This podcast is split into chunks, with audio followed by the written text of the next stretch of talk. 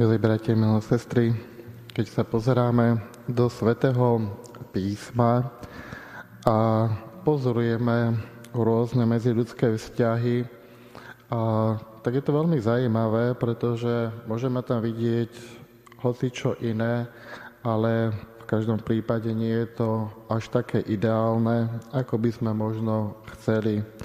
Sveté písmo opisujú veľmi reálne tú náročnosť alebo cestu, ako sa ľudia alebo kresťanské spoločenstva dopracovajú k tomu ideálu, ako môžeme nazvať nekonečná Božia láska.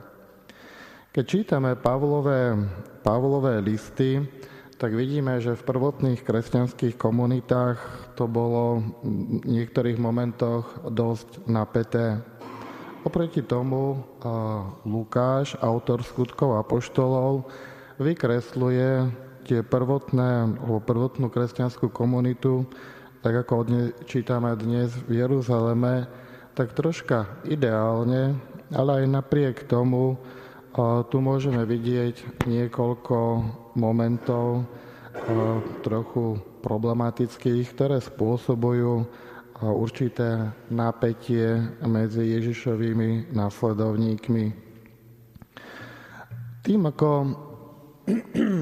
komunita v Jeruzaleme začína rásť, tak vidíme, že apoštoli už nestíhajú všetko tak, ako na začiatku.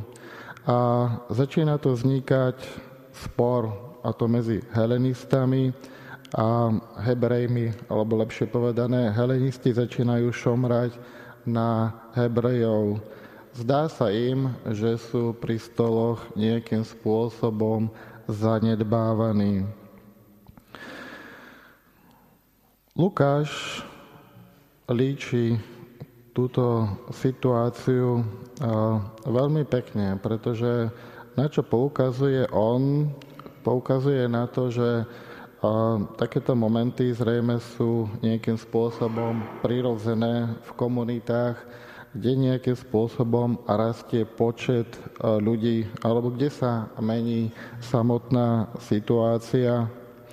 A čo robia apoštoli, tak sa snažia zreorganizovať ten svoj život, život tej prvetnej komunity, takým spôsobom, aby sa každému dostalo patričnej úcty a pozornosti, aby tam každý našiel svoje miesto.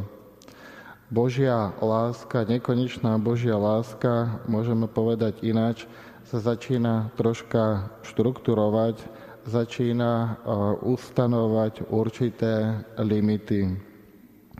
Sú to limity predovšetkým preto, aby chránili samotných apoštolov, a je tu štruktúra preto, aby to malo nejakým spôsobom poriadok, aby tí, ktorí tam sú, aby sa necítili, že sú nejakým spôsobom na druhej kolaji, že jedni sú preťažení a iní zasa nejakým spôsobom zanedbaní. Takto, milí bratia, takto také niečo môžeme vlastne vidieť aj v tých našich vzťahoch, v rodinných vzťahoch. Z lásky, z tej romantickej lásky, kedy sa zdá, že všetko je krásne a všetko tí dvaja zvládnu, sa začína vynárať neraz veľká ťažkosť tej rodine, kedy tí dvaja mladá rodinka musí začať pracovať, starať sa o svoju domácnosť, neskôr aj o samotné deti láska ako keby sa neraz vyparila a zostane také ponosovanie, šomranie. Niekto sa stiažuje, niekto sa cíti byť zanedbaný. V tomto je dobré vždycky uh, nájsť alebo hľadať určité pravidlá a určité limity.